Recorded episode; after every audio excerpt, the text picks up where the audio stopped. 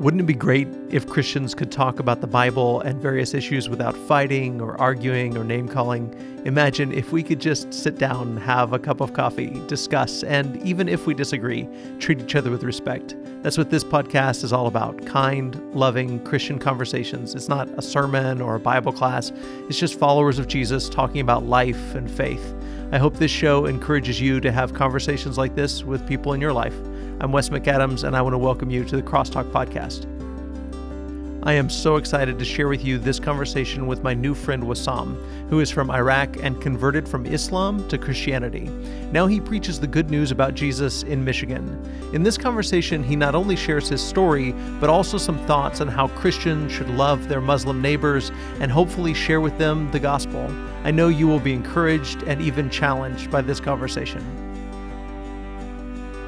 Well, um, man, I, I, I really, I really appreciate you doing this, brother. And I, I, I've heard bits and pieces of your story, mm-hmm. uh, but I would love to, for you to just kind of tell us the story of how you came to faith and, and how you became a Christian. I would, I'd love to hear about that. Sure. Thank you so much. Uh, so uh, I was born in uh, January of 1979 in Baghdad to a Muslim family. Couple of months later, the Islamic Revolution in Iran happened. Uh, six months later, Saddam Hussein assumed power in Iraq, and then we started to have the war between the two countries that lasted for eight years. So I was literally born and raised in a war zone, a classic example of a world that was not told to love one another. Uh, that was the beginning of it. Uh, Islam was the only thing that I knew. It was the way to God, even though Iraq was not that religious in the 1980s. Uh, but uh, that was the only uh, way that we've been taught that this is the way to God. I've been taught that by my two devout Muslim parents, by the mosque in the neighborhood, and, and, and, by the school, which we did have an Islamic education class. things got more religious after the first Gulf War of 1991. There was a, a Shiite revolt in the south against Saddam Hussein, and uh, that's when the point that was the point when he realized that he could not impose a secular system on the predominantly Muslim people of Iraq. So he started to uh, promote what he called the Faith Campaign. He launched officially the Faith Campaign in 1993, and he ordered the Quran to be taught in all the Iraqi schools, the whole Quran before graduation from high school. He started building mosques. Uh, he started turning Iraq from being more secular to being more religious. My father retired in 92. My mom started working as a seamstress to provide for me and my family in the Iraqi version of the Great Depression in the 1990s when we were living on $1 a month because of the sanctions imposed by the United Nations because of the Iraqi invasion of Kuwait. It was in my in the middle of my teenage years, in the middle of the 1990s, when uh, hate was being preached everywhere. Iraq was at enmity with every other country in the world because of both the pan-Arab nationalist uh, uh, government and system that we had there, and uh, the uh, kind of the Islamic uh, thing. Hate was being preached in mosques and schools, communicated by the limited government channels. Hate was, in short, what caused me eventually to reject Islam uh, and to uh, come all the way from the Middle East to the United States only to see every comment section in every news website and in the social media to see the exact same hate that is preached there mm. Is being preached here. And so I, I think hate is evil, whether it is in the Arab world against Americans or what is, whether it is in America against my own people. Um, I had that vacuum inside of me. Something did not make sense. Something did not click. Uh, I was not a, a devout Muslim person. I was probably too young to uh, whether to decide whether to be devout or not. And so the devout Muslim people were distracted from that vacuum with their uh, prayers and fasting and Quran reading and uh, mosque attending, uh, things that they usually do, but they do not give you satisfaction. Uh, not, not the substance that I was looking for. And so I was trying to just satisfy that, getting entertained and reading books and listening to music and watching movies. I was 17 when my four year old sister passed away in 1996. And uh, that's when I developed bitterness toward God and rejected Islam into atheism. Mm. And I thought I would be happy if I lived in a world that uh, did not have God, where you had a beginning and the end, and you can do whatever you want in between, and there are no consequences to whatever you do. And yet, I know that somewhere deep inside me, I, I was looking for a sense of uh, direction. I was looking for justice. I was looking for an eye that watches over me and an ear that hears me. And that's when the search for some satis- satisfaction that fills that vacuum started. And most of the books that I read and the movies that I watched quoted the Bible. I was actually in my second year in college studying civil engineering at the University of Baghdad when the first Mission Impossible movie was released. There was a scene in that movie that lasted for seconds where Tom Cruise picked the Gideon's Bible in his motel room and read Job 314. I got so curious to get myself a copy of the Bible only to understand these quotes in the books that I read and the movies that I watched. And so I went to a flea market in Baghdad and bought my first Bible. That was the Gospel of John. I was looking for Job 3:14 in the Gospel of John, and I did not find it. And as you can think, that was very uh, uh, that confirmed the Muslim claim that the Bible has been corrupted. Huh. Uh, that's when I actually uh, the, the, the, gospel caught my attention. The uh, the integrity that Jesus had when he pointed fingers at the hypocritical religious authorities of his time, calling them liars. You know, I, I think even the Bible makes quite a few references that religion can be uh, misused and abused for purposes uh, out of greed and pride and, uh, and and ignorance, and that is yeah. definitely the case in the Muslim world. I mean, the Muslim people have so much authority that you're not even supposed to question them when they misquote their own scriptures. Mm. Not Jesus in that book, which was the first time in my life I see a religious man in a religious book uh, talking against religious authorities. Mm. I have identified myself always as a rebel and and I kind of like related to that Jesus in that book, which I did not care if it was true or not. It was just another book that I wanted to add to my library. Uh, it was in the summer holiday between the second and the third years in college when I was back in that same flea market flipping a copy of the New Testament, and I found the Gospel of John in the New Testament. And that was the first time in my life I learned that the Gospel of John was not another Bible, as Muslims claim. It was part of a bigger book.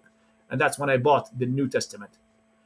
Hmm. Um, I love that book so much, and I like uh, read it uh, within. I read the whole New Testament in a few days in the summer of 1998.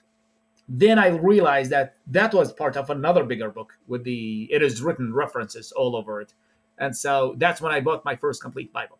I actually borrowed money from my cousin and bought my first complete Bible, which to look at the Old Testament and see an accurate historical and geographic description of a world that I am familiar with that caught my attention.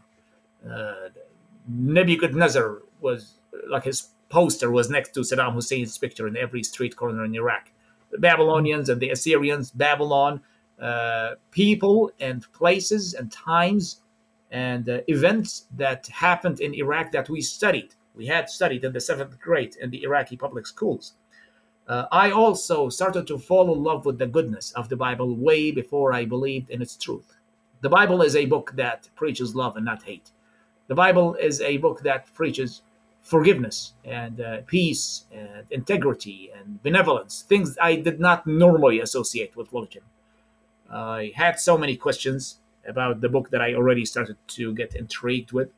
And I did not remember having any friend in the first, any Christian friend to ask in the first two years in college the third year started, there was a man who flunked the third year that had a big cross on his shirt. And I went to him and I asked him about the Bible. And he did not directly answer my questions, but the next day he introduced me. Well, he uh, uh, gave me some literature that talked about the inspiration of the Bible, that explained the triune nature of God and the, the concept of atonement and all. And it was mostly the, uh, uh the, the, the hundreds of thousands of copies or manuscripts of the Bible that we have today in different museums that came from different times, from different places, written in different languages, all matching each other. That was actually the first time I was ever told that the Bible had not been corrupt, corrupted. Hmm. Uh, just to put things into perspective, only last week had I attended the uh, Museum of the Bible for the first time in Washington, D.C., and I actually got to take a look at some of these old manuscripts or copies of them. And that, that was just a life changing thing to me back then in, ni- in late 1998. And it was an eye opener and a very emotional experience uh, last week. That was the point when I believed in the Bible and decided to get baptized immediately. That was the point when I became a believer. It would take me 12 years going to every church building in Baghdad trying to get baptized in vain. Uh, fast forward, a lot of things happened. Graduation, service in the Republican Guard, the Second Gulf War, the fall of Baghdad, me getting employed as a sanitary engineer, uh, a few years later, I uh, signed up for a Bible course, uh, and uh, a woman was assigned to grade my Bible tests. And at the same day, and that was April 13 of 2010, I came across a book called Bible Basics, written by a British man called Duncan Heaster, and that's when I met him online. That man came to baptize me in May of 2010 in Kurdistan in northern Iraq in a bathtub in a hotel room. And that woman a poor woman that was a caregiver for a quadriplegic man in the Amish country of Pennsylvania. Was the only contact that I had when I came to the United States in 2011. And so I quit my job, came to this nation with one bag, with only enough money for me to survive for weeks, and with one contact that I had not even seen before. Uh, fast forward nine months later, I was sent to Sunset International Bible Institute in Lubbock, Texas, by a congregation there called the Camp Hill Church of Christ, the preacher of which was a graduate of that school. I finished school and I moved to the Detroit area, back to the same community, the Muslim community that I had escaped from for the same reason, and that is the gospel of Christ. And started the Arab Christian ministry that tells Muslims about Christ and tells Christians about Islam. So, there Nine years ago, I used to hide my faith to stay alive, and today I share my faith to make a living. Wow. Well, that is awesome, brother. I, I that story is so so inspiring. I, I just I, I don't even know where to start. I'm I'm just so uh, thankful that God protected you during all that time and and has brought you to the point where not only you you are a follower of Jesus, but uh, can share your faith with other people and uh, and help others to be uh, to be followers of Jesus. Tell us. I know I know that you've written a book. Um, it, it's called Islam in Christ's Eyes. Is yes. that right? And tell, this tell is my, my showcase book. I actually wrote four books. Oh, okay. I didn't realize that. Okay, yeah. so tell us about the books that you've written. Well, uh, Islam in Christ's Eyes was the book that I've always wanted to write. It was when I became a believer. Uh, I was in the third year in college, 98 99 and there was there were quite a few believers there. And uh, they were reading a very old book. The paging the pages were falling apart. A book that is called a priest and a prophet. And it had a, a strong disclaimer uh, that the, this book is not to be shared with muslims. Mm. and i said can i see it? They said no you cannot. I said you know that i'm not muslim anymore. They said well so you say. I i, I don't know. This is this has strong language kind of. So um, i just wanted to see what was in that book. It was when I was at SIBI here in the United States with access. Well, by the way, the internet was even banned under Saddam Hussein at that time, even though it was common in all the neighboring countries of Iraq. So I was in SIBI, and uh, our teachers encouraged me to take the Islam uh, path to be equipped to take the gospel to the Muslim people. So that's when I started to be interested in. Uh, the materials that are associated with the history and theology of Islam and how to share the gospel with Muslims. And that's when I remembered that book that I wanted to see so much when I was in college. I saw the book for free, uh, a PDF copy of the book for free on the internet. Mm-hmm. And I read it and I actually was, I mean, not that impressed, but it was an eye opener. It uh, opened my eyes to the parallels the historical and the doctrinal parallels between the Bible and the Quran, and hence explaining the origins of Islam, the, the non divine origins of Islam.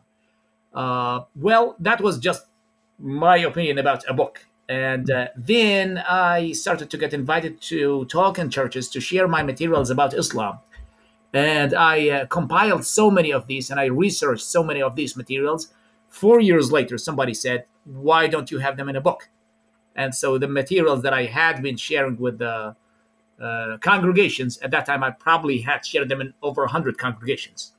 And uh, the, the research gets bigger and bigger every time I speak in a different church. And so that's when I wrote them in a book called Islam in Christ's Eyes, a scriptural study on the origins of Islam and the Christian response.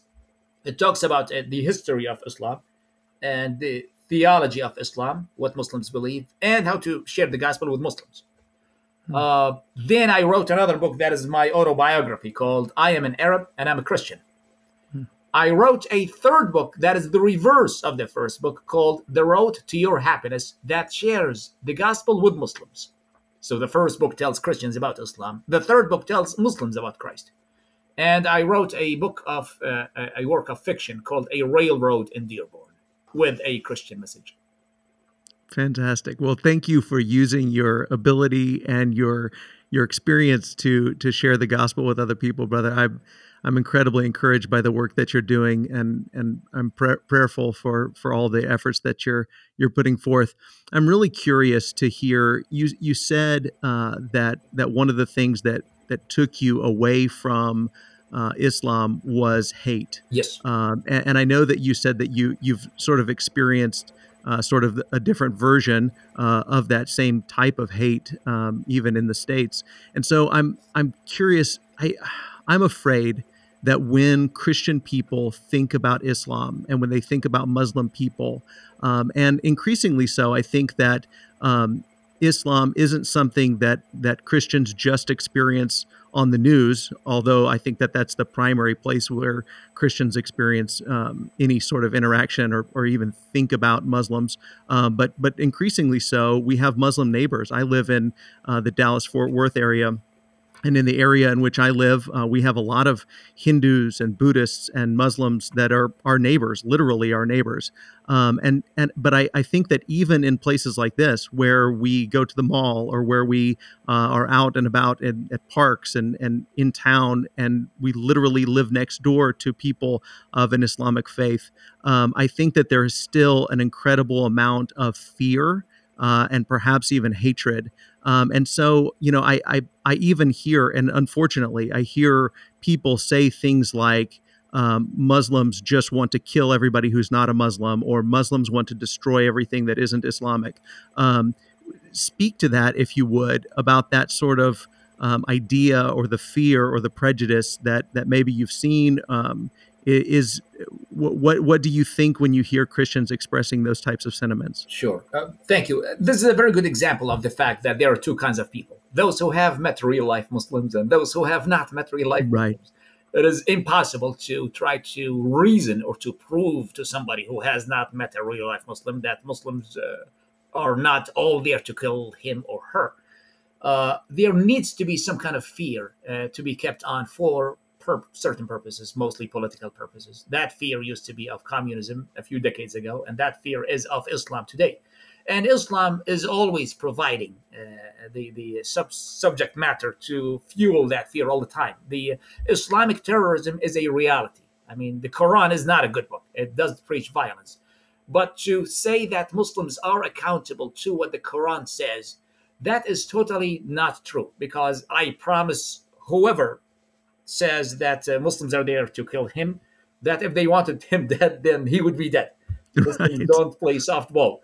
And uh, if they wanted anybody dead, they would have killed me. I work in the Dearborn area, which has the largest Middle Eastern concentration anywhere outside the Middle East, preaching the gospel to Muslims and converting Muslims and, and exposing Islam as a religion that is both bad and false. Of course, doing it the right way, mostly focus on saving souls rather than debates of any kind. And so that's the thing. Islam is bad, but Muslims are good. Good in a sense that they are not accountable to what Muhammad did or taught or what the Quran says. Who fuels that fear and that hatred? Unfortunately, that has largely, largely been people who claim to be Christians. And this is a very dangerous situation because at this time when people uh, in the Muslim world have never been more disenchanted with Islam and more receptive to an alternative. And you try to introduce to Muslims a God that claims to be love and a Christ that claims to be the truth. And then they see what Christians are posting on the social media, everything but love and truth. That has been a, a the main stumbling block uh, between us and Muslims accepting Christ. I mean, and I'm not being dramatic when I'm saying that we live now in a time when Muslims have never been more disenchanted with Islam the scene that I'm thinking of now uh, is from two years ago when the Iraqi army was fighting its final battle against ISIS in uh, northern Iraq and its uh, stronghold in Mosul. and uh, they uh, liberated a certain government building that had the ISIS flag uh, on top of it.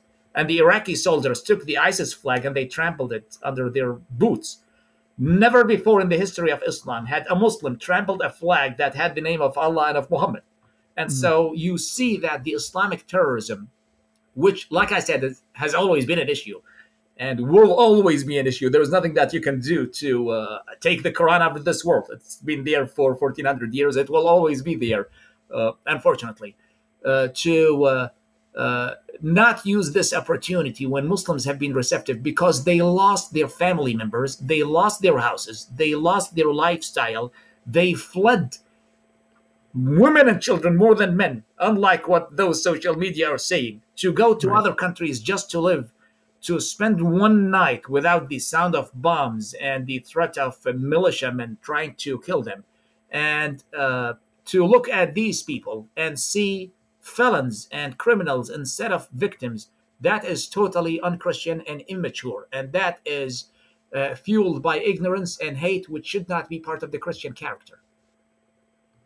I'm I'm I'm obviously so glad to hear you say that. I I, I knew that that would be exactly this the type of thing that you would share, and you know, and I, I think about some of the things that in Europe that the stories that I hear of Muslims that are coming to faith in Jesus, um, and and they're you know refugees that are like you said leaving their countries and fleeing, and they're being met by Christian missionaries uh, with food and blankets and places to stay, and and that sort of love that they're experiencing um, and that they've never known before. They've never seen that type of love and compassion. And then I, I think, of course, that that would draw people that are being uh, disenchanted with with their religion and and all the things that they're experiencing at home. And then they come and they experience this love from Christian missionaries. And then I think how we sort of undermine those efforts when we post hateful, bigoted types of things on social media uh, that that are really undermining not only the efforts of those Christians that are on the front lines, loving and and, and blessing and, and sharing the gospel with with those that are fleeing from those types of situations, but we're undermining the gospel itself. Like you said, we're we're preaching a message uh, of a God that is love, of a Jesus that teaches us to to even love our enemies and and pray for those that, that do persecute us. Um, and we're we're really practicing quite the opposite. Um, and and I I really it discourages me when I see that that type of thing from Christians. Absolutely, and that's why the, the, the my mission statement is to equip Christians to show their Muslim neighbors the love of Christ and then the truth of His gospel. Uh, love needs to be shown first because you have only one opportunity to show Muslims that Christ is a better alternative. And uh, in parallel with that, uh, uh by the way, and that does not go against our love for this nation, for the United States. But if you pledge allegiance to a nation under God, then do not act like it's above God. Mm. That's so good. That is so good. So, in a really like practical means, eh, because I think there are a lot of Christians that that that they don't they don't hate their Muslim neighbor. Maybe they're a little nervous, but they're not. You know, they're not afraid. They're not afraid that they're they're terrorists or whatever. But they they just really don't even know where to start. So if if somebody has a Muslim neighbor and they feel like, man, I wish that I could build a relationship with them. I wish that I could be friends with them or get to know them and and perhaps have an opportunity to share the gospel with them what might be some practical ways that that somebody could um, not cause offense. I think that that's that's something that uh, as Americans, especially if Americans have only been around other Americans uh, and they're they're around maybe for the first time in their life somebody who's immigrated to this country um, and that they don't want to say the wrong thing or do the wrong thing or accidentally cause offense. What might be some some tips you would give to somebody who uh, wants to build relationships with people their, with their Muslim neighbors specifically? Very good question. First thing, uh, off, I promise you, if you do not intend to offend anyone, you will not intend your Muslim neighbors, even when you do things that would be deemed offensive in the Islamic culture. Uh, mm. Muslims in the United States know that they are in a foreign country that they need to adapt to, and that's the, what the majority of them, at least, not all of them, are doing. I mean, if you probably you've been to the Dallas airport and you have been checked through by Arab Muslim TSA officers, and so right. they are here because they love America. They understand that America is a different country. They may do things differently that may be considered offensive to Islam. But if you do not intend to offend them, you will not offend them. Uh, then to get to how to share the gospel with Muslims, I would suggest that before you ask the how can I convert my Muslim neighbor, that you ask a more important question, and that is why. And so before yes. you talk about the means, you need to work on your motive. And the motive should be a, a burning desire for that Muslim person to be saved so much that you know that if they responded to your message, then you would be stuck with them for all the eternity that kind of burning love. Are you yeah. sure you want this or not? Because if you cannot stand seeing Muslims in your neighborhood, then don't you dare share the gospel with them.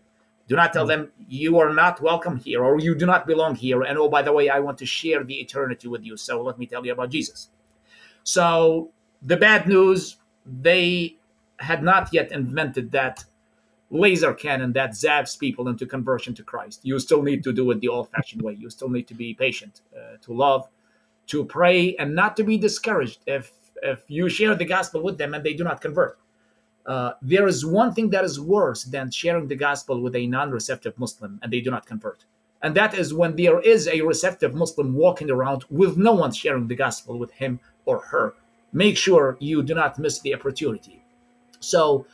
Uh, that is the motive a burning desire for the salvation of your neighbor and uh, the, like I said, the bad news they there is no foolproof uh, method or procedure that can bring Muslims to Christ. The good news, Muslims have always been coming to Christ. I have converted quite a few people, baptized them myself. So many more were converted uh, indirectly uh, through uh, other Christians that uh, were equipped through the ACM's materials. And I'm pretty sure much more than that were converted by other people because Muslims are walking around looking for a better alternative analyze what caused these people to convert. Was it a Bible study? Was it uh, uh, a, a, political debate of some kind? Uh, I would say the majority of them would say that, uh, and that does not only apply to Muslims converted to Christ, but to Christians changing denominations as well. They would say the mm-hmm. exact same thing. We have found a community where we can be loved and accepted because people need to be loved. They do not walk around saying we are wrong. We want to be converted. Mm-hmm. Uh, well, it depends. If there isn't any Muslim in your neighborhood, then there is no way you can convert a Muslim. That is not uh, your uh, main urgent uh, uh, part of the Great Commission to fulfill. Go ahead and share the gospel with one of the other thousand uh, non Christian people in your neighborhood that are non Muslims that you sincerely love. But when you have Muslims that you can actually communicate with, uh, after working on your motive and develop a relationship with them, uh, many people would say, um, How can I start the conversation with my Muslim neighbors? The religious, spiritual part. And I promise you, you do not need to do that. They will. Because Muslims are following a religion that tells them as well to win souls to Islam, if you will. Um, fear and hate, I have to disagree when people say that I am not afraid of my Muslim neighbor, I just hate him. Or that I don't mm-hmm. hate my Muslim neighbor, I'm just afraid of him. Mm-hmm. I think the mm-hmm. Bible says that fear goes along with hate. That's yeah. why John says, perfect love casts fear outside. That's why Paul says to Timothy that God did not give us the spirit of fear, but that of power and of love and a sound mind. It sounds like love is the exact opposite of fear, which which means that hate goes along with with fear. There is no reason for you to be afraid. I mean, uh, you're not betraying uh, your nation or your family uh, if uh, you love your Muslim neighbor, and by loving them, uh, you may start with simply not hating them and not wanting them to be dead.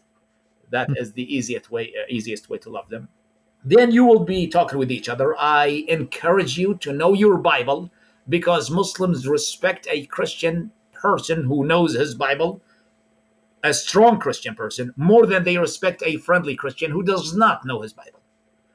And so when you get to that conversation with your Muslim neighbor, and that will happen, which I think that debates or conversations rarely convert people, but they will have questions uh, narrow down your conversation to three main questions. Uh, there is no way we can go through the details of, of what uh, uh, Muslims would, would object against the, the triune nature of God, the divinity of Christ, the death of Christ. By the way, Muslims do not have any issue with uh, Christ being alive. Now they believe that he is alive and he will come back, but they don't mm-hmm. believe that he died for your sins. And so narrow down your conversations, your, your, your dialogue to the three P's, the three questions that start with the letter P. And that is the proof and the path and the promise. Uh, the proof, well, all the elements of the Islamic faith came from the scripture that is called the Quran. The elements of our faith came from the Bible. And so, my Muslim friend, what is the proof of the inspiration of the Quran? Why do you believe that this book is your way to God and not that? And then the path. Okay, so if I decided to become a Muslim, what must I do? Uh, what are you do, my Muslim friend, to ensure that you are a devout Muslim, that you're doing enough? And third, the promise. Why are you a Muslim? What does Islam promise and assure you of? Uh, give them a copy of the New Testament. Well, uh, if uh, uh you uh, uh, send me any kind of letter or text, I can give you a free copy of the book that is written to share the gospel with Muslims. That is called The Road to Your Happiness, available in both English and Arabic. There is an instruction page at the uh, beginning that you can uh, read it and tear it off and give the rest of the book with a copy of the Bible to your Muslim neighbor when you get to that point. And uh, just pray for them and it is interesting that the success of your work among Muslims depends on the answer to the question Do you promise to continue to love them after you share the gospel with them and they do not convert? Mm. Man, I, I can't tell you how rich this conversation has been and how much I appreciate not only this conversation but the work that you're doing. So, if somebody who does want to get a get a copy of, of any of the books that you wrote, what's the best way for them to find uh, to get to get your resources? Right. The publisher of the three the first three books is extensionschool.com. That is extensionschool one word dot com. Uh, the the fourth book is a work of fiction. It's available on Amazon, the, uh, A Railroad in Dearborn. Uh, the uh, the third book, I am uh, providing it for free. I am purchasing. This is my uh, evangelistic work among Muslims. And so, if like if you get it from extensionschool.com, you'll have to pay for it, pay the publisher. If you contact me directly, I can send you a free copy how how would you like people to contact you if they're interested in that? Well, uh, uh I mean through you. Um, all okay, channels perfect. are um, open. Uh, I have the Arab Christian Ministries Facebook page that has my contact information. By the way, the book has been recorded. See the the materials for Islam in Christ's eyes that tell uh, Christians about Islam are recorded. They are all over the internet because they have been recorded by churches and by Christian schools and universities. Uh, the materials for the third book is not recorded by any church because they are directed to Muslims. And so I recorded uh, all of them uh, on video and I put them on the Arab Christian Ministries Facebook page. Uh, any, uh, like my, uh, my Facebook name, Wissam Al Aethawi, that you may probably be able to see it through this conversation if there is any printed text. Uh, that would be another thing. And so, anyway, I, I, will definitely link to those things in the show notes. That way, people okay, can can you. find can find the resources. But man, brother, I, I just really appreciate the work that you're doing, and I appreciate you sharing your story with us. Thanks for taking time to my to be a part of this conversation today, brother. Thank you so much. Appreciate it. Thank you so much for listening. If you enjoyed this podcast, I want to share with you two ways that you can help support what we're trying to do. The first is by rating and reviewing the podcast on iTunes or wherever you find your podcast to help others discover the show. The second way you can help is by checking out Logos Bible Software. Logos has partnered with us to give our listeners a great discount. So go to radicallychristian.com slash logos, L-O-G-O-S. I think you'll love the software and you'll get a great discount by using that link. As always, I love you, God loves you, and I hope you have a wonderful day.